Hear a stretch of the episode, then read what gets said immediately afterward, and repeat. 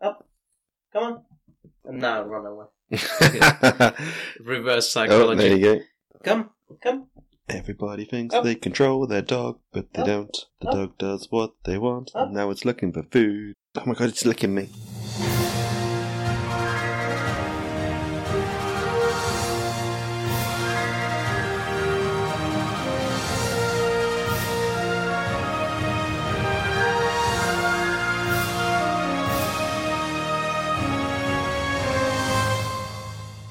Hello and welcome to I Hate Your Movie with Dan and Rick And Yadya. and Yadya, my dog, who won't leave. So we watched not Wet Hot American Summer because it's just disappeared from the internet, the whole movie. To buy, to rent, anything. Just even though Netflix has two different series uh, that they built on, it just disappeared from the internet. You can't buy it. So we watched my backup plan, which was Mulholland Drive by David Lynch, an equally hilarious movie featuring Naomi Watts and other lady. Featuring two people David Lynch found at a bus stop somewhere based on their acting ability. Whoa. Are we going there already? oh my lord. I'll get an insult in first of all, and I'm going to try my best to be as respectful of this film as I can be. I know it's your favourite film, so I'm going to try and do things in a constructive criticism kind of way more than my usual everything sucks kind of Okay. attitude. But I would say go hard. there will Oh. for- be there will for be funds. times during this where it gets personal. Wow. You didn't like it that much. First of all, let me ask you this. Okay, okay. Did you understand what was happening? No. No, Okay. not at all. Would you like to hear my interpretation of what's happening in the movie? Uh, would you like to hear the official interpretation that it's on the internet? There's no official interpretation because David Lynch doesn't tell you. Okay. You just found a theory on the internet. I did find a theory on the internet, but it's on like every single website. I I went on Okay. different things, and this the general consensus was that this is the. But before that, we need to do a one-line review. One-line review of what just happened. Yeah, go on. My one-line review, as I almost just said, is what just happened. Yeah, that's fair. Even though I love the movie, yeah, it's fair. Yeah. It's- okay. I would love to hear your interpretation. Okay. This absolute nonsense. So, you know, David Lynch, I don't know if he doesn't like theorizing on his movies, but he definitely doesn't want to say what his movies is about. He likes to say that they speak for themselves, which I think this one is. And to be honest, he made two kind of straightforward films The Straight Story and The Elephant Man, and Dune, I guess, to a certain extent. But out of his weirdo films, I think this is the most understandable one. okay. If you haven't seen the movie, it starts with a very chipper Naomi Watts who came to Hollywood looking for fame. And she finds this lady who, I'm telling the story out of order on purpose. She finds this lady who lost her memories, and then they kind of investigate what happened, who is this lady together. And what happens is near the two third mark of the film, there's a giant weird abstract theater show or stage play, I guess. I don't know what to call it. And from then on, the movie changes dramatically. Kind of see the same story, at least symbolically played out, but everything is darker, twisted. So, my interpretation is to explain this, I do need to spoil the movie. So, if you haven't seen it and you like weirdo, abstract, avant garde, surrealist films, you should watch Mulholland Drive. It's one of the best. So, in my interpretation, the last one third of the movie was reality. Okay. Naomi Watts, she kills herself. Okay. And then what we see at the beginning of the movie, first two thirds of the movie, is her dream reinterpretation of what happened. So if you see it that way, she is in love with this actress, and she's kind of also jealous of her talent and position. So she kind of dreams up this scenario where she's like a young actress coming to Hollywood, and she's also super talented, and she kind of dreams up this scenario where they could be together and fulfill her dream as well as being like this Hollywood star. Okay. So that's my interpretation. There's disconnected stuff like the when the two guys are at the diner.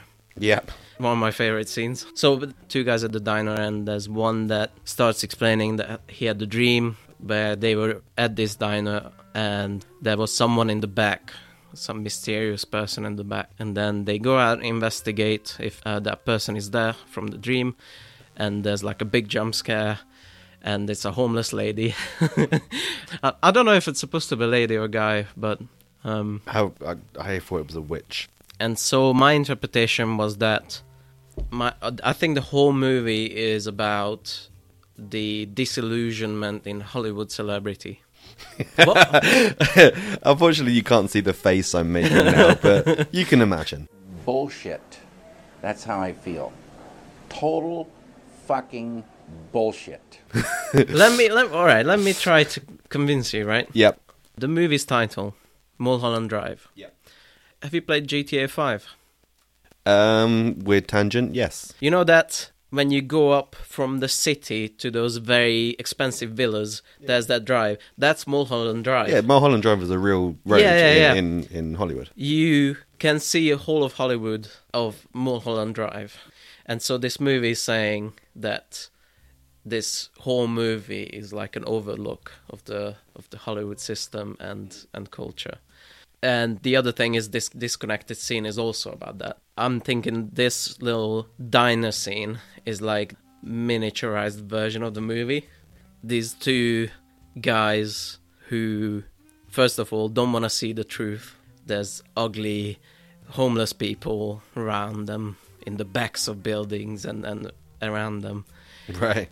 and that's kind of like the encapsulation of the movie which is not facing the truth not facing not living in reality and also this kind of stepping aside of people who are less fortunate than they are the metaphor would work better if they weren't at uh, like a greasy spoon diner Okay. i think Yeah, they would need to be at a fancy restaurant. Or yes something. Yeah, yes okay. but yeah other than that it's uh, it's pretty clear to me that that's what the movie's saying So you don't want to hear what the slightly official. i kind of of- don't how close how close is mine It doesn't really go much into the interpretation of it. It more says Okay, go what on, go happens- on, just okay, say it. fine. So the the thing that I read online, and it, like I said, it came up on a few websites. So, but it's been copy and pasted from an original post somewhere. So, you know, take it all with a pinch of salt. So, Mulholland Drive is the rather chilling look into a psyche of a deeply disturbed and suicidal woman who is guilt-stricken over her involvement in the murder of her estranged lover. The entire movie takes place in her apartment over the course of a few hours on the day she commits suicide. Yeah, so basically what I said.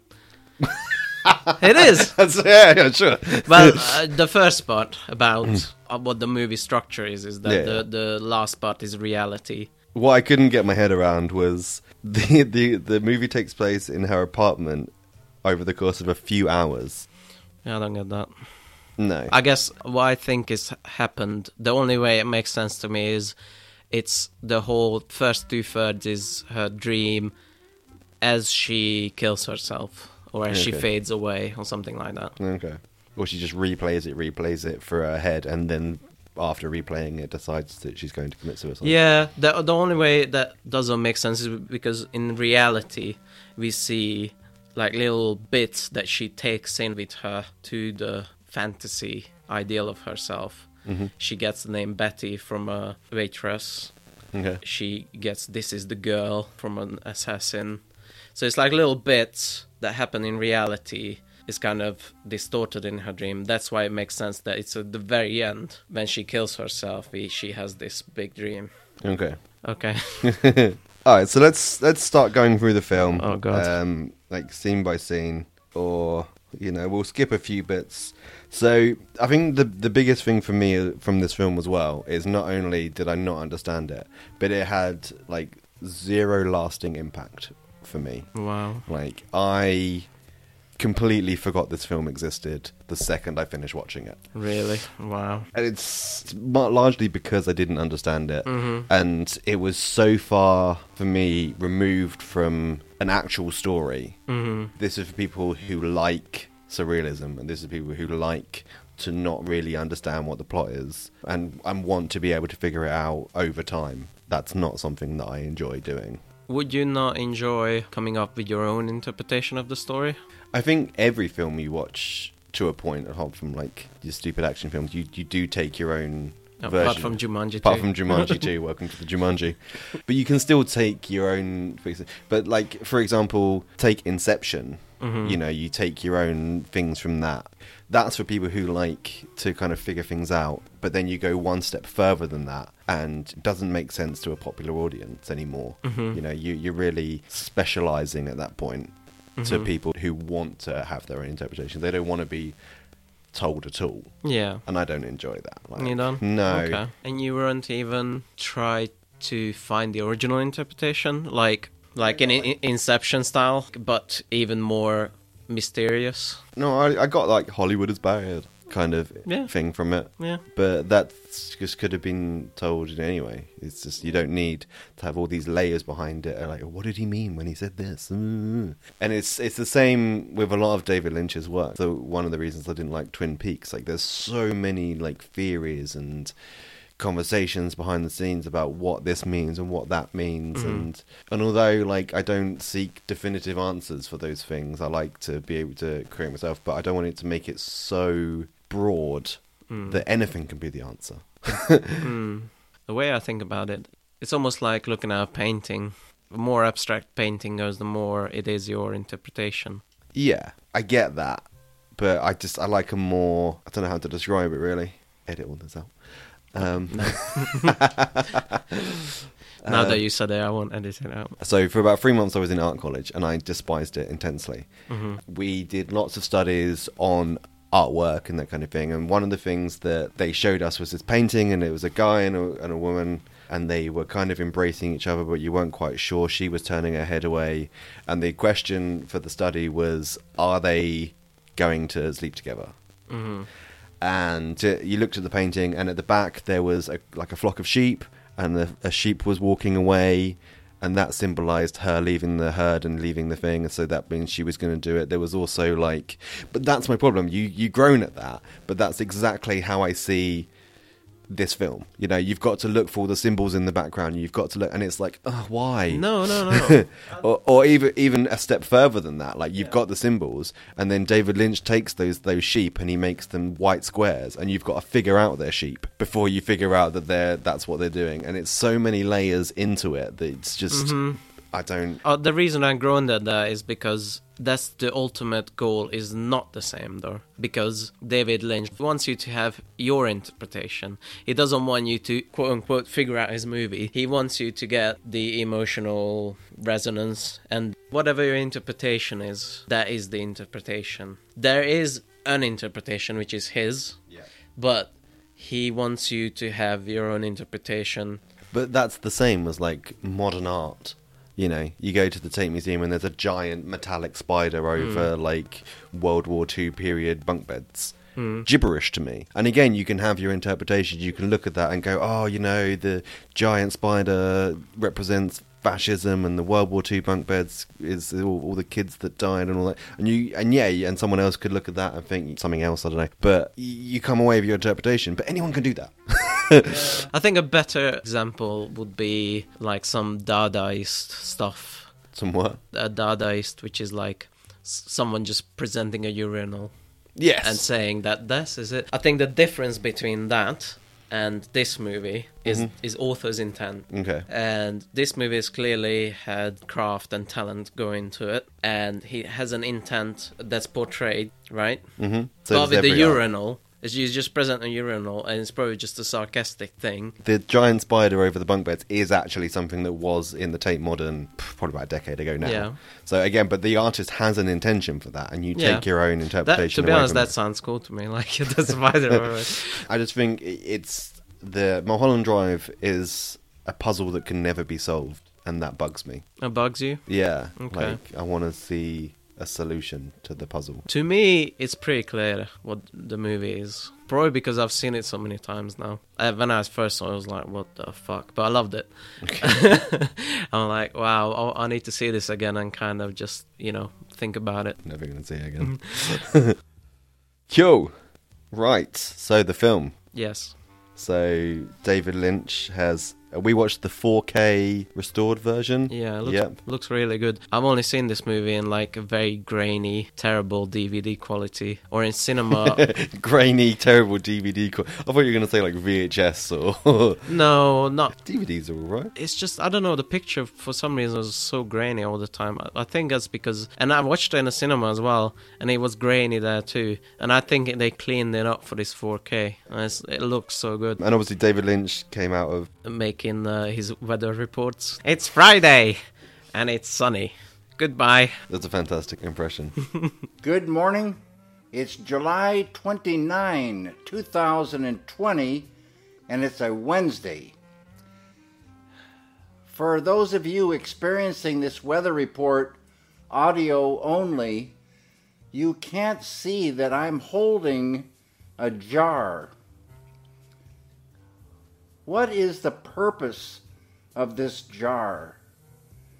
Why did I paint it this certain way?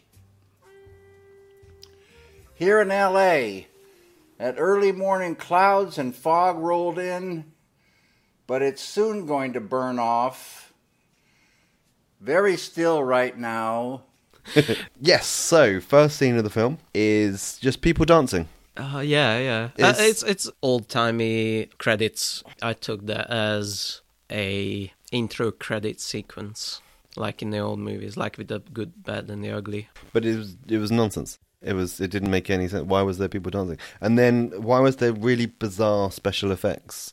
Like you could see people through the people dancing. It was like a child playing with special effects on a Yeah. computer. To be honest, I don't have an answer for that. It fits the movie. That's all I can say. It fits, but that oh okay, fair enough. well, it doesn't make sense, therefore it fits the movie. And you could say that with anything. You could put some unedited footage of a inside of a chicken house and be like, yeah, it doesn't make sense, so it's part of the movie. you know what movies are emotional experiences and this movie is not about the structure i Mm-hmm. feel like you're kind of a structure guy yes. it's not about the structure It's- it's not about like a mystery you can solve it's about all the emotions you get Okay. Well, unfortunately, it failed in that respect as well. Okay. For, for myself. We'll be back after this slight drink break. Cool. So starts off uh, after the completely unrelated people dancing. We move on to like them driving up Mulholland Drive, yeah overlooking all hollywood overlooking the Hollywood. And then what I was actually quite impressed with is, is there's a real car crash. i forgot about that Yeah. that looks really good like Yeah, yeah. really like real Yeah, it does. so the, Hollywood at the minute does this really annoying thing where they like put a ramp on the back of a car. Mm. And when they hit each other, the car flies up into the air and topples over. But car crashes don't do that; they just hit each other, and that's it. So I was, I was really happy to see that because it was it just looked like a real car crash. And then obviously there's a car crash because there's those pesky utes racing through the street. Two cars racing full of kids. One crashes into the other car. The other just carries on driving. They don't give a shit about their friends. Yeah, they don't care. They're gone. It's, uh, they- Teenagers. They, they've won the race. Haha. Fuck you, dead guys. all makes sense to me all these la fucking s- assholes Yeah, cool. Yeah, so we're just gonna skip past that because that doesn't really. I mean, it's a film with no structure in it because it, doesn't make sense. So it i'm not fits in- saying there's no structure it does it doesn't have a I didn't mean no structure. It's a film where you know it's interpretation. You can Yeah. things don't have to make sense. Yeah. So there you go. About the structure, right? You go on. If this movie was told traditionally, it'd be the most cliched movie ever made Right. because it's basically it was all a dream. Right. The movie. Yeah. But the way it's told is the interesting part. Cool. Yeah, so then obviously the car crash happens, and Brunette uh, gets out of the car and starts walking down the hill. Yeah.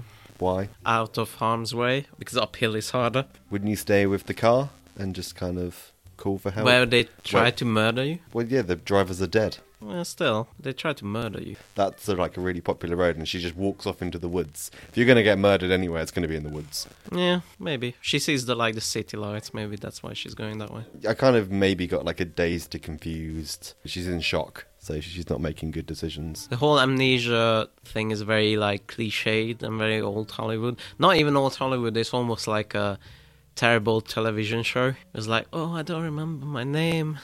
and where I come from. But it works because of the context, Yeah, of yeah. larger context. Cool. Then she falls asleep on someone's porch. Yeah, well, she has a head wound. She has a head wound and she just falls asleep on someone's doorstep. Yeah. If I have one little nitpick there, Go on. her head wound, we barely see it. Yeah. It should be more bloody, it should be more visible. I think her hair is kind of covering it. Cool. So then there's like the, the first bit of the many things that I didn't really understand. the, the police are at the scene. Do you ever see the police again after that scene? I can't remember. No, I don't think so, no. No. So again, I mean, I, there's no point in the scene for me. They're talking to each other and they're like, "Oh, what do you think happened?" Blah blah blah. And then the guy hands a bag to the other one, and they're like, "The boys found this in the car." And he hands it to the other guy, and you never know what's in that bag. It doesn't Yeah. say what's in the bag, like, but it was something significant. the significance of that scene is because we are, in my interpretation, in a dream sequence. Like a not even dream sequence, we're in a wish fulfillment sequence. That's needed for her wish fulfillment for Brunette to be this kind of damsel in distress slash have this mysterious plot Okay, behind her that they can solve together. okay. Yeah. But what was in the bag? I don't know. I don't care, to be honest. Fair enough. So then Brunette goes into someone's house Yeah. and she hides under a table. It's a terrible hiding spot. Yeah. Under the table is it's in the side of the kitchen. So away from the door. So you walk into the door and you would immediately see someone hiding underneath a table on the right hand side because you're looking at the far side of a room and un- in that room there's a table and underneath that table is a woman hiding. Correct. Yeah, nobody sees her. Nobody, nobody sees her at all. But that's fine, you know, it's okay. And then it cuts to the diner scene, like like you say.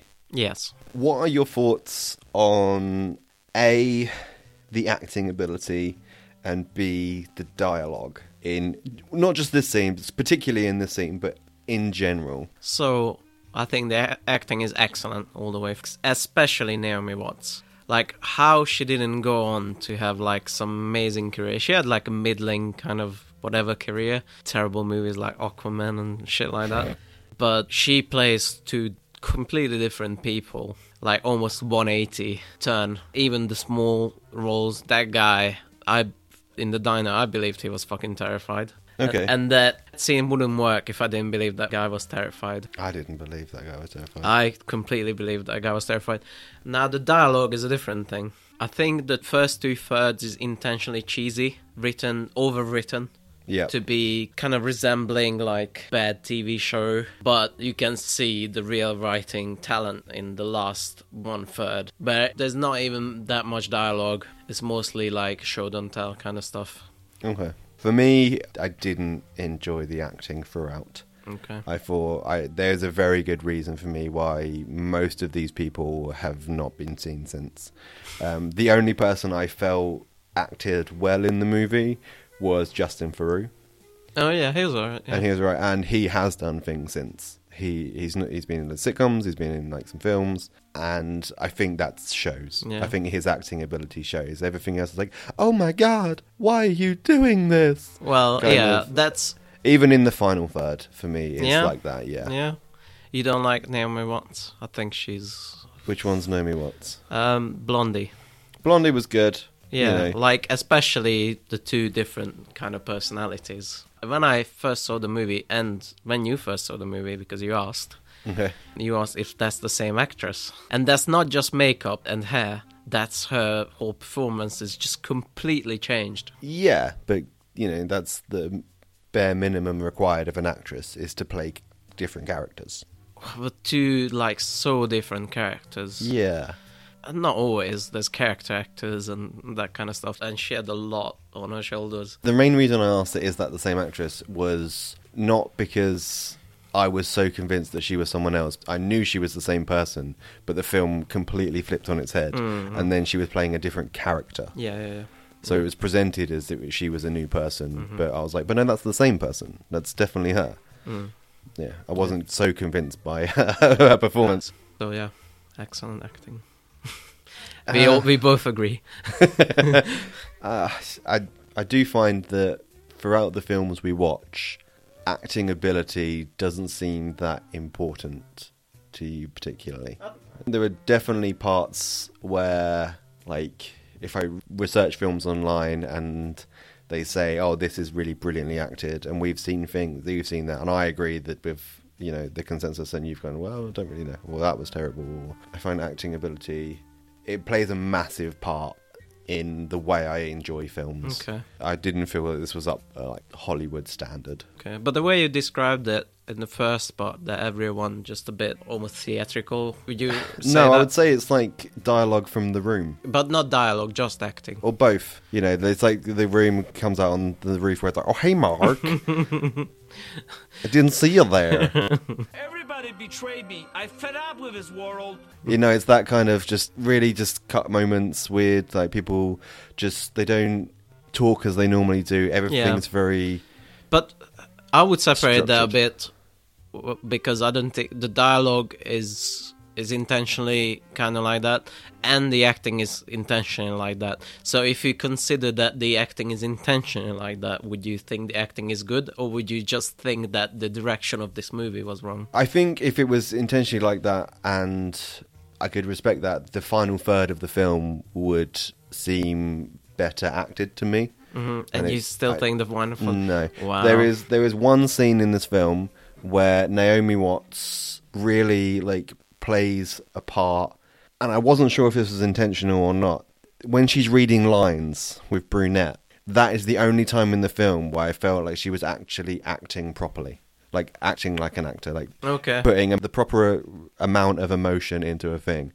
Like when she's getting upset, because as you get upset, you act as you hold back. You don't throw everything out. You don't make a stupid face, and you don't go "Wah!" when you cry. You try and hold it back, and you try and and that's acting. Whereas she doesn't. It's all everything's kind of this school play level. You see, that's for me. That's film to film. Like if she did that in Inception, that would be Right. that Yeah. would be if yeah. If you want to use Inception as a structured David Lynch kind of film example, so if she did that in in Inception, yeah, that would be horrible. Yeah. but it fits in this film. If it's what, but is that an excuse? Is that a reason? Like, oh, we can have everyone acting terribly. I wouldn't say terribly. I would say overacting. And yeah, it's definitely a choice. Otherwise, not everyone would do it. So it's definitely a direction. But everyone also does that in Twin Peaks. Yeah, that's because that's his style in series, not movies, and this is kind of like a blend. Yes, actually, did you know? I don't know. It's time. It's time. It's time for fun fact. Fun fact number one: This was originally written as a spin-off of Twin Peaks. Yeah, It was going to Yeah. follow one of the characters. the pilot was filmed and is contained in this movie, and that's the first two thirds. Oh, really? Yes, yeah, it's weird to see because there are David Lynch films that's just straight films, Yep. and they're more serious and more dramatic and more resembling the last one third. And it's weird because in uh, a, a series is usually is more like cheaper and uppity, and these films are really really dark sometimes. Okay. Fair enough. Going back to the diner scene where we are in the film, I did really like the camera work of this scene. They when they're going out to the car park and they're looking behind the wall, y- the camera is them, so you're seeing Yeah. what they're seeing. Yeah. and I think that added a good amount of suspense because then you feel like you're very much in the thing. And it was still a jump scare, but it was just interesting to do it instead of it happening to the person. it- It's happening to you, so therefore it brings you more into Yeah. it. I already, I really like that. I think more people should do that. That's weird that you noticed that. I noticed the editing in that scene a lot. Okay, Cut so perfectly. It's like it's almost like it's exponentially starts cutting faster as they approach that scene. And it's there's something very surprising about it, which is the scary character is not like jumping into the screen, which is the usual jump scare. No, Yeah. it's just there for one cut, and it goes away. and it's, I, I like that. That's really unique. yeah. Then after the diner scene, that has nothing to do with the rest of the plot, as far as we can tell. No, Cool. uh, as I explained, it's you know it's more about the theme. Cool. We then go back to, or no, we meet Blonde. You mean, mean Betty, yeah. Yeah, we meet Blonde, and she's landing in LAX, ready for her career, and everything is over the top. You know, she's talking to these old people that are excessively smiling. Everything they do is through like this Joker-like smile. And the dialogue at this point is kind of like, "Oh my god, I was so nervous and and excited to come to LA, but it was sure good to have some people to talk to." Like we've just stepped out of the Wizard of Oz. Yeah. well, this goes back to this like overacting thing. It's supposed to be like this storybook kind of stuff. It's a fantasy. There's a TV series that where it's, but there's a scene in it. I think it, it's either Thirty Rock or it's Kimmy Schmidt, where there's a bit over the top. This this girl steps out of a bus and she's like, "Oh my god, I can't believe I'm here. I'm gonna be a prostitute."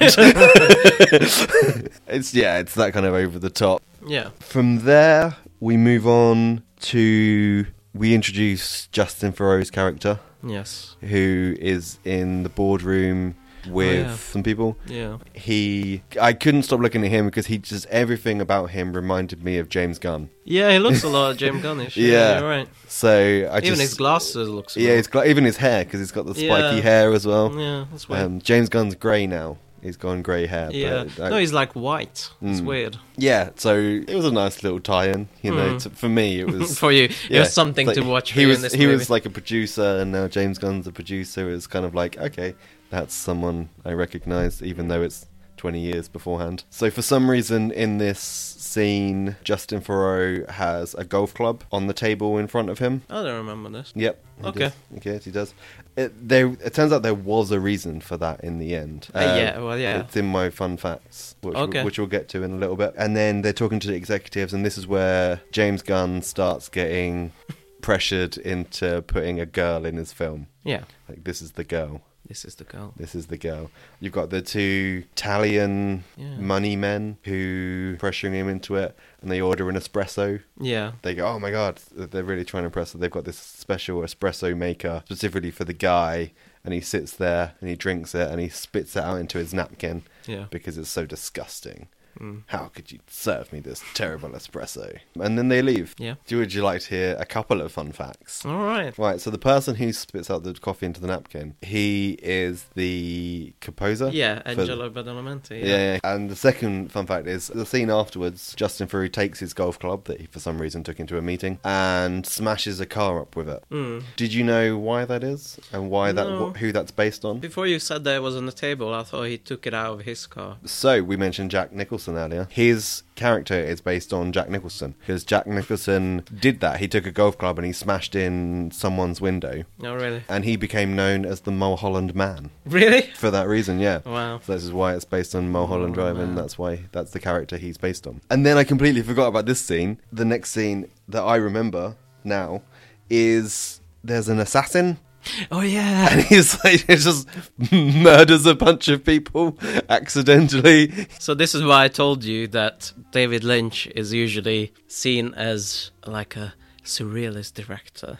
And I think some people who haven't seen his films think that oh that means he's like all snobby and everything. But his movies are fucking hilarious. There's two very funny scenes in this movie and that's one of them. Do you not feel that's completely out of tone with the rest of the film? No, especially as you said, everyone is overacting and everyone's cheaper, and it kind of feels like a bad episode of TV show with amnesia. So no, it doesn't.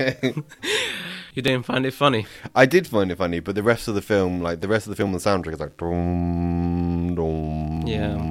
I was gonna say about Angelo Badalamenti. Mm-hmm. I really like his music in this movie. Eh, yeah. eh. Twin Peaks soundtrack is so amazing. I think compare that to this, it's like just whatever. Yeah, but it's a very like dark, mysterious film for the most part. And then you've just got this scene in the middle where he accidentally shoots someone through a wall. Yeah. And the maid comes and he murders the maid. Yeah. What's funny about David Lynch, and it's really hard to talk about this movie without talking about him, is that he loves the mundane. He Right. loves he loves mundane people and mundane activities and every kind of mystery and everything that's just set dressing and he just likes to show people mundane and that's where he really shines. So an assassin going in there and fucking up something and having to kill two more people by accident and the fat woman who thinks she's got bitten by a mosquito and she has to wrestle that lady. I think that fits in with his uh, movie very well. Okay, as long as you enjoy it. As long as you enjoy it. That's the main thing. That's the episode title. it's like I put the you in bold. As long as you enjoy it. I think my next point was based on like just more acting issues. There's a bit where they're like, "Go on, we'll pretend like we're someone else." They phone someone or they go somewhere and they, yeah, we'll pretend like we're somewhere else just to see if there was an accident on Mulholland Drive. This is one bit that I don't understand the connection in the movie. That's the same diner from that disconnected diner scene. yeah. And to be honest, I don't understand the connection, but it's okay. Is it in the first two thirds or the second? It's a first. Yeah. Well, it's when the mystery happens. So yeah, it's in the first. Maybe it's like uh, she actually went to that diner at some point and that's why she's dreaming about it. Yeah. Some people between peaks or things like that, they really like to get into it and like to read all the theories and everything. I'm happy with just experiencing the movie and coming up with whatever I think happened. Yeah, everyone enjoys things in their own way. that was the other thing about this film. Like, you always have films where like two or three plots are happening at the same time. But I really felt like this film was like, now we're doing this. Now we're doing this. Now we're back to that. Now we're doing this again. Trying to go through the film now, it shows for me more because the next scene after that is Justin Theroux getting his movie shut down. I have something to say about disconnection and, and that kind of stuff. There's like a real world reason for that, and there's a movie reason for that. A movie reason is what we discussed, which is it, it's like a disconnected dream. It does come together just in weird ways, where it's just they're setting up the assassin, but the only reason to see that, to show that he's an assassin. Okay. That's the only thing. But the real world reason for that is that it was shot as a TV show, and the TV show would have been greenlit. All these characters would have been like explored, Yeah, yeah. and that kind of stuff. I also just don't think it fits in with the theme of it was like it was all a dream because you don't dream in five minute segments of three different dreams. You know, it's all connected. Whatever. it's like fun police. and the most hilarious scene in movie history happens. One's that, Where he goes home, Okay. and he finds his wife is cheating on him, yep. But instead of the typical, oh no, oh please come back, the guy should be angry at the wife. Yeah. Instead, the wife is angry that, why did you come home early? Why Yeah. they fucked up everything? And she screams at him. I remember Justin Theroux's in that way goes, oh now you've done it, oh now you've done it, oh my god now you've done it, oh and then he goes and pours paint over all her jewelry. Yeah, because she's like probably a shallow person, like all of them. I love her performance. You know who that guy is she cheats on with? I can say a fun fact. Woo! You know who Billy Ray Cyrus is? It's Miley Cyrus's father. And he, Ah, Okay. he did that honky tonk song. What is it called? Honky tonk. He's like a country singer and he's. da, da, na, na, da, da, na, na, na, na, da, da, na, na, da, na, na, na, da, da, na, na, na, na. I only know it from South Park. Don't tell my heart, my achy, breaky heart. I just don't think he'd understand. That's the only song he was known for. Anyway, yeah, he's a musician. He's Miley Cyrus's father. Okay. Other thing I remember from this film is there's this really weird background music for almost the whole scene, and it's this weird like jazz Oh, yeah. piano blues. Yeah, yeah. Like a pawn's about to start. Yeah, yeah that's that's a Angelo Badalamenti thing. He does it for Twin Peaks as well. Yeah, okay. yeah. Hmm. It's yeah. Music is the weak point in this movie for sure. okay, so my next note is one of the, my my favorite things that happened when we were watching the film, and it wasn't actually part of the film. Oh, you paused it for a moment. I can't remember what for. And I remember thinking, like, oh my god, it's another David Lynch thing where he's just left us us staring at a door or a road because that's what he does. I remember watching Twin Peaks, and there was a scene where the car drives off, and that's normally like car starts driving and then they fade out. But for the in Twin Peaks, it, they got in the car and then drove, and you saw them drive down the road for about 15 seconds. Then they turned the corner, and you couldn't see them for another five seconds. And I just remember looking at the door. Oh my god, another David Lynch thing where they're just they were just staring at a door for no good reason. But then I realised that you had paused it. well, that is funny. What a heavy load Einstein must have had. Fucking morons everywhere. Yeah, this movie moves along in a nice pace. There's no like weird fillers. Yes, so things start to turn a little bit for the worst. There's a woman at the door who's one of the neighbors, and she's like, "Someone's in trouble." We never see her again. Yeah. Problem. No, not at all. My notes at this point is um, one hour mark. Um, nothing has happened except for the crash. well, I mean that's not just not true. Yeah, we have talked quite a lot about. That guy spit out the coffee. Remember? Yeah. I mean, do you mean action-wise? Um, Or what do you mean? Because I there's d- things happening in the movie. there's things happening. It's not as bad in the prelude way like uh, Good, Bad, and the Ugly. Yeah, it's much The better. story than that. gets going pretty much right away. Yeah. You mean like nothing interesting happened? Yeah, I suppose Okay. so. Yeah. Well, we just disagree on that. How can you not love the cheating scene with the screaming wife? it's like screaming, why did the husband come home early? I imagine that's more common than you'd think. Yeah, maybe. Maybe it's from a real world experience. David Lynch has had many wives. From there, we meet the cowboy because Justin Theroux gets covered in paint, and we go and meet the cowboy. And the cowboy is very antagonistic towards Justin Theroux. and He's telling him to think about it, but not be a smart aleck. it's just I want to look up why he says exactly that sentence. he asked about the actress so you have to cast this is the girl if you see me one time you'll have done a good job if you see me twice you'll have done a bad job Yes, that's part of it, but how it starts is a man's attitude goes some ways. The way his life will be. Is that something you agree with? And he's like, sure. Now, did you answer because you thought that was what I wanted to hear? Or did you think about what I said and the answer because you truly believe that to be right? He's talking to the audience here, not Justin for. That's why he's making sure that we're listening about what he says. A man's, a human's attitude goes some ways.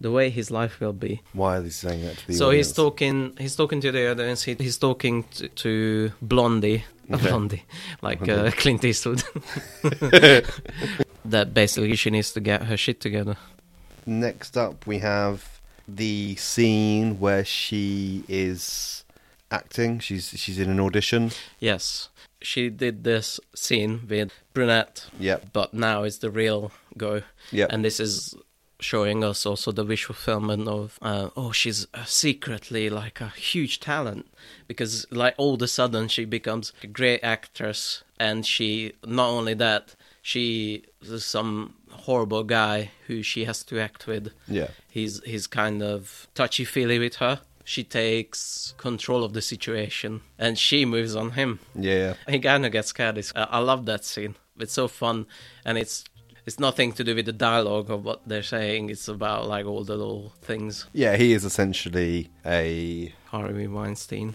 yeah he's like a lechy leather sofa yeah, yeah. it's got to be what's the what's the word it's not like perverted was it like Backstage No, what's the uh, word for like a guy who's all like not pervert? grabby.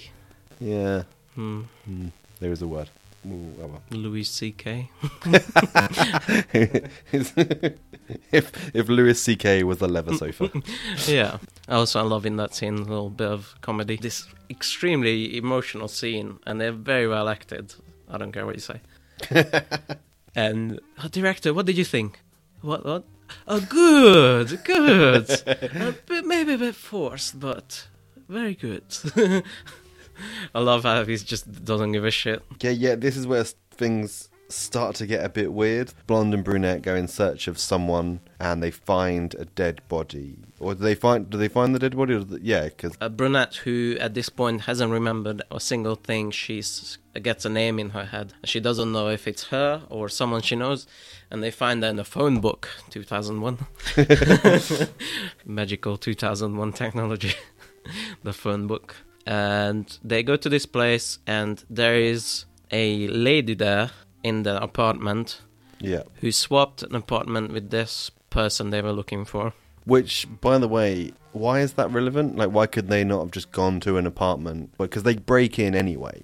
It's not like this woman helps her. There's this whole scene where they, they chat about how they swapped apartment. Yeah, well, you, you do remember in the last third that woman reappears. Does she? Yeah, Okay. and it's strongly implied that it's her ex. right. It's just another thing where you can see little bits in the dream where the dream kind of starts falling apart and the reality starts seeping in, and that's one of them. Okay. I guess she doesn't have a great imagination, so she she imagines this while they're looking for this fictional person in the dream. She imagines her real life situation with her ex Okay. swapping apartments, so breaking up. Uh, okay. That's Yeah. why she's looking for her stuff back all the time. yeah, yeah, And why she's so moody about it.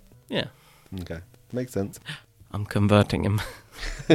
So next up, we have one of my favorite bits of dialogue for the film. Oh, So we're going to skip past the sex scene with the unnecessary nudity. Could have been done much more subtly. you know what though? This is a lesbian film, Gear of the Lord, 2001, seven years before Brokeback Mountain, 5 seven, something like that. Mm-hmm. Yeah, yeah. Why isn't this movie celebrated as a huge LGBTQ film? And there are real people in there, like they break up, they're jealous. Yeah. it's not just a catering film. I don't know is the answer to that question, but I would say that lesbianism wasn't vilified the same way as two men um, being gay together. I has think been. in film, it might have been in popular culture, and this was like not a big film, but like at least a medium. It wasn't like a it's not like an indie film. where yeah, you it wasn't get like an away indie with Mm-hmm. film. It wasn't a awards film where only it was like in Yeah, yeah. So it was fairly watched and did well, I think. So even though yes, the long sex scene it doesn't really have anything to do in the film. It's just kind of like a mood thing, and then portraying love and, and s- that sort of stuff. It's still fucking brave. To, Yeah. To put out like a full-on lesbian scene in the world 2001. Yeah, so my favourite line of dialogue in this bit is where they've done their thing and they're lying down together, and Blonde asks Brunette, Have you ever done this before? to a lady who has amnesia and can't remember her own name. Yeah. I guess it would have been more appropriate to say did this feel right or something like that. And yes, we keep going further and further down into kind of like the surrealism because the brunette at this point has a dream about Silencio. Okay, so that's not a dream. That's not like a dream within a dream. Right. So that's kind of like the main dreamer, right? Blonde. Yep. Rick is closing his mind, just like trying to understand this whole thing. Block everything out so I can use my entire brain power on on what is about to be said. So there's this, uh, why I said this two thirds, one third thing, right? Mm-hmm. Real girl who's blonde, yep. last third, it's her dream falling apart. Yeah. They go to this bar, and so there's also one thing that's introduced earlier, which is like a blue key. Yeah. That's found in Brunette's handbag, but doesn't really matter. It's a symbolic thing. Mm-hmm. And they go to this bar, which is called Silencio. Is it a bar or is it for, is it a theatre? Well, yeah. Yeah? Yeah. yes, that. they watch a show on the stage. Yes. Sure. It's a theatre. It's a very I don't even know how to describe it. It is meant to be, if you remember, they like there's a singing woman and it's, Yeah. it's all all a recording and they make sure Yeah, they it- understand it- when he it's a- comes out at the start of it and he's like, this is all a recording. This is all a recording. And then he like closes his mouth and it says again, this is all a recording. I actually really enjoyed the singing part of this because she does start this really impassioned song and the acting in that bit, whoever that was, she's really good because she puts loads of emotion behind her performance and then she collapses on stage and the performance carries on going because Yeah. it was never her because it was all a recording. Yeah. So that's her realizing this is a fake love because it's a love song and it's fake. She realizes it's all fake. That's kind of I think what the symbolism of that scene is. Although specific things I still might not understand. Like what the fuck is the blue haired woman on the balcony? Okay. No idea. No idea where there's like lightning at some point. Yeah. I think that's just because David Lynch likes electricity and lightning and he puts it in his movies. I love that whole scene. It's like it's a beautiful, dreary, dream-destroying performance. Uh, yep. it's uh, surprising to me that you like the singing, though. I thought that's what you'd hate the most because it's long. Yeah. I would think that you think it serves no purpose. Well, no, for the film in general, no, I don't. I didn't really, still didn't understand it at that point either. But just the idea that her performance in that, and this is what I'm saying about the acting ability carrying something through, where that actress's ability in that scene made me want to see it more. Where she was, you know, badly acting in that, then no, I would, I would have lost interest quite quickly. Okay. This is where the key goes into the box, and everything gets flipped on its head Yes. and this is where the one sentence review comes in, like what just happened? Because at this point, I just completely lost where I was and what yeah, was going but on. that's that's okay.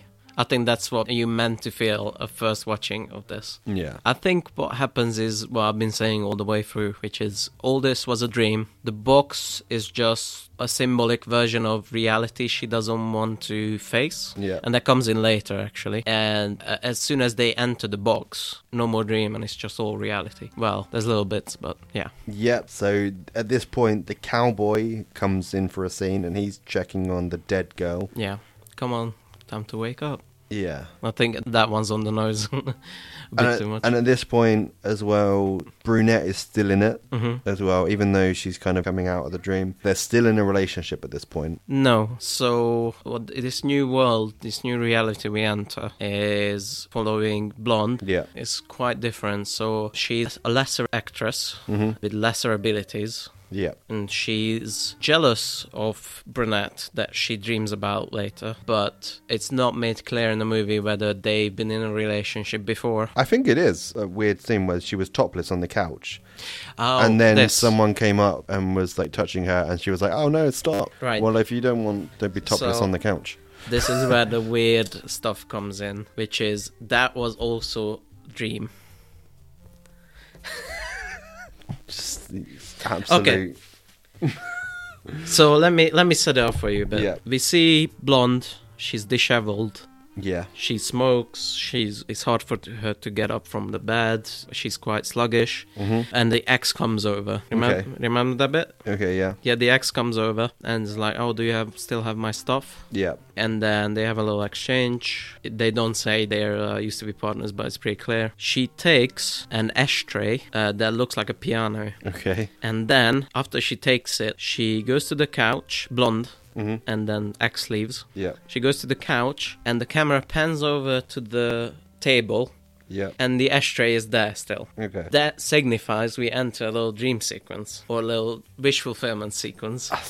Yeah, this is but this is what I'm saying. It's like it's this is what I was saying about art before about it being the sheep behind the thing, and you, Well, you kind thi- of I think this is made clear. So X No. X X takes that ashtray away, yeah and then immediately a camera pans over, and there's that ashtray. That clearly signifies to me that this is. because people can't own two of things clearly. I don't even think there's cuts.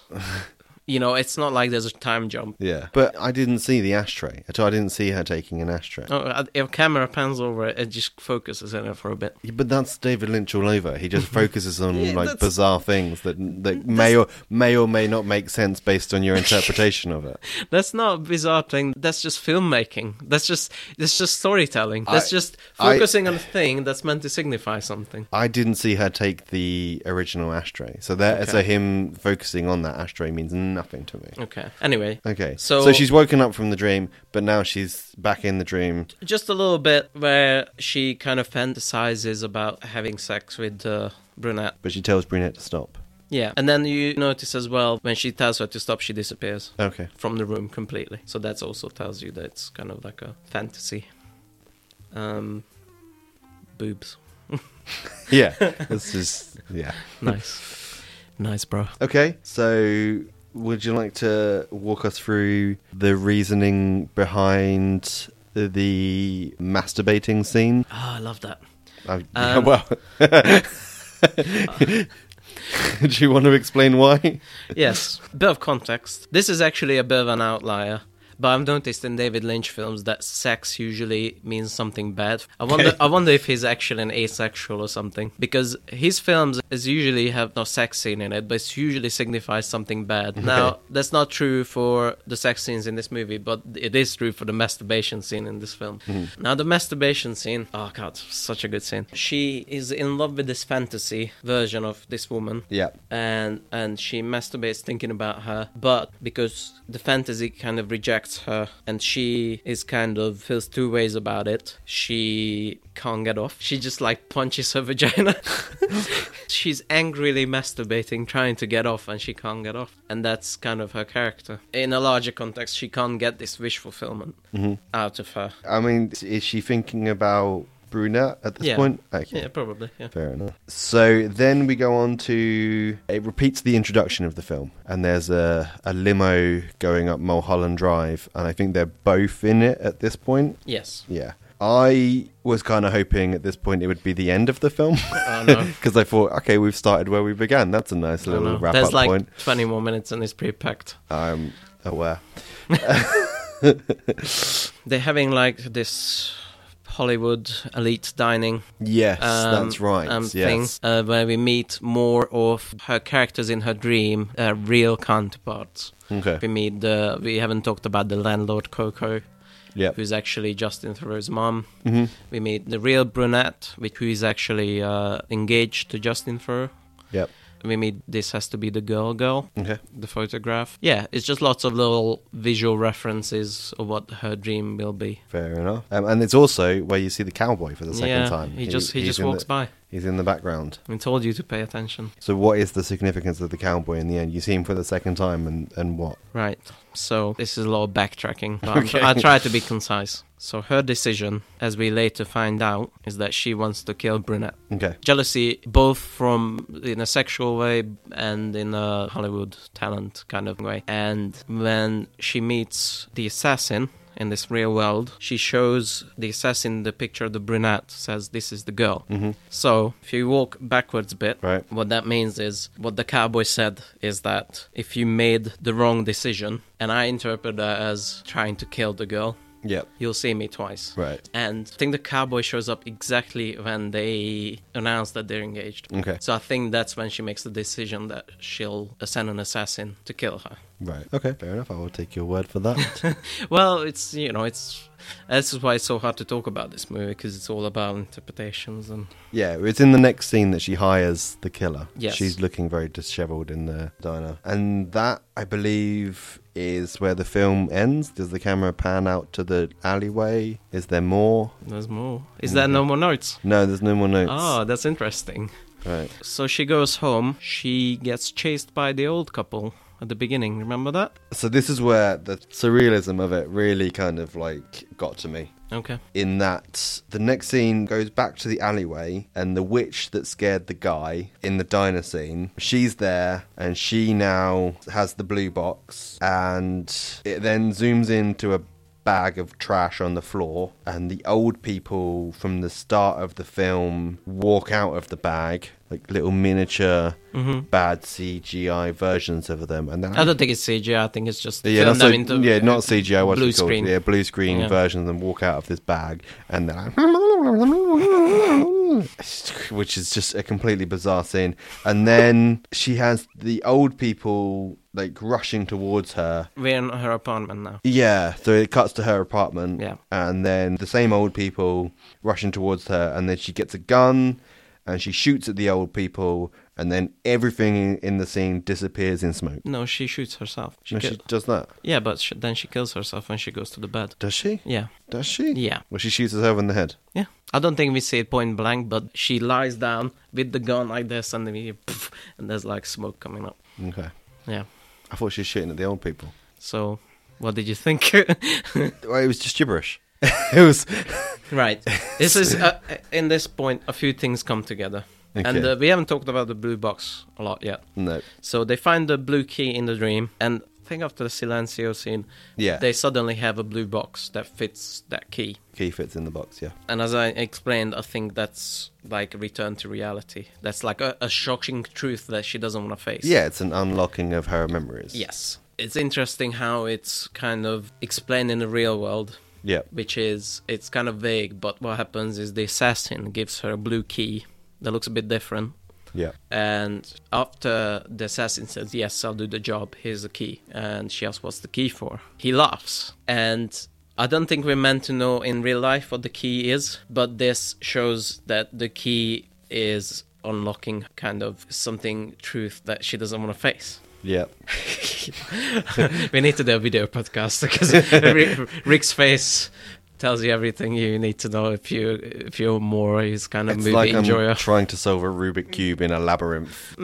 yeah. You know, It is because it's a dream sequence and written it also inside works a- backwards. You're right. And I watched this movie too many times, so I know one or two things about it. So we get the symbolism of the cube. And then I told you earlier what I think, I hate saying what I think is the symbolism as fact. Because I'm not sure. Yeah. But what I think the symbolism of the homeless person is also a truth we don't want to see. Okay. And so she has the cube. That's kind of just a coming together of symbolisms Yep. and the old people just kind of signifies one of her early fantasies in the movie as she arrives to the airport it's that happy old couple and even when she meets that happy old couple already the dream starts to crumble because the old couple go away in a taxi and they're like smiling and ha ha ha da, da, da. So the old couple kind of represents that breaking down of her dream, and she gets haunted by that, and she gets haunted by just her kind of this wish fulfillment that she can never have, and so she kills herself. And then, in my opinion, that's where the dream sequence starts, kind of as she's dying.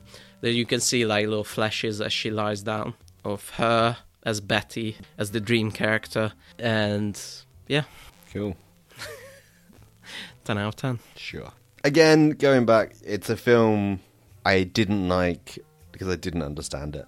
Okay. I didn't think the acting was of good quality. I understand why people do like it. I understand that bringing your own interpretations from things is appealing for some people. It, it seems to be very on brand and it seems to be very meticulously crafted.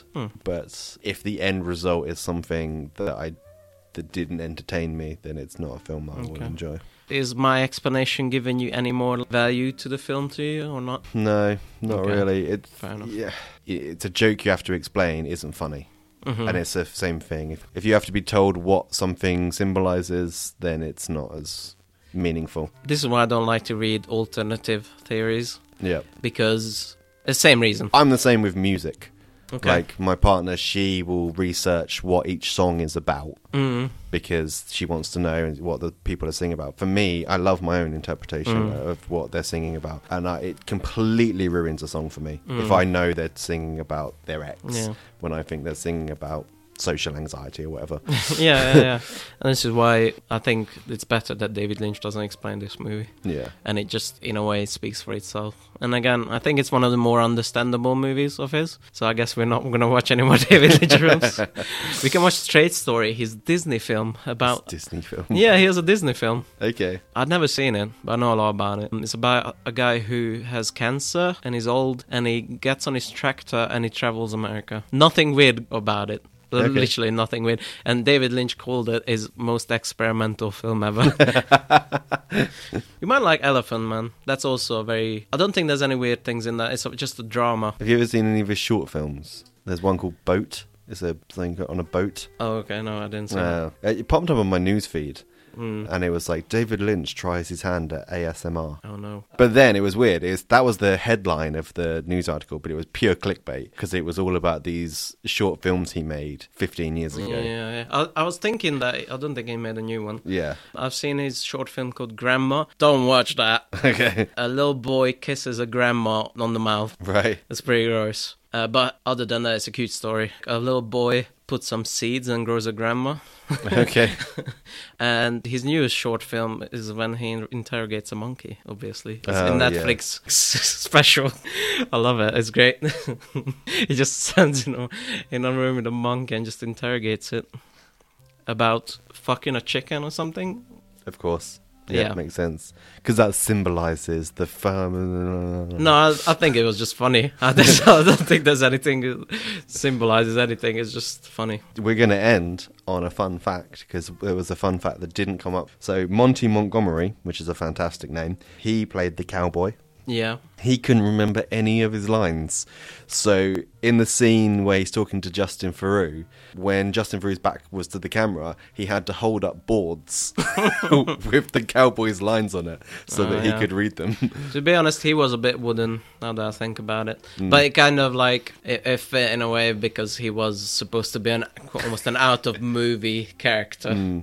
he was a bit wooden, and it kind of worked in a way because he fit in with all of the other actors and actresses for No, the because entire film. the rest, the opposite of wooden. I mean, you might say it's bad, but Wooden is not the Poor- wo- right for, for Poor acting is poor yeah, acting. fine, whatever. Yeah, so watch Mulholland Drive. Yeah. Watch the new 4K restoration, beautifully restored. It looks great.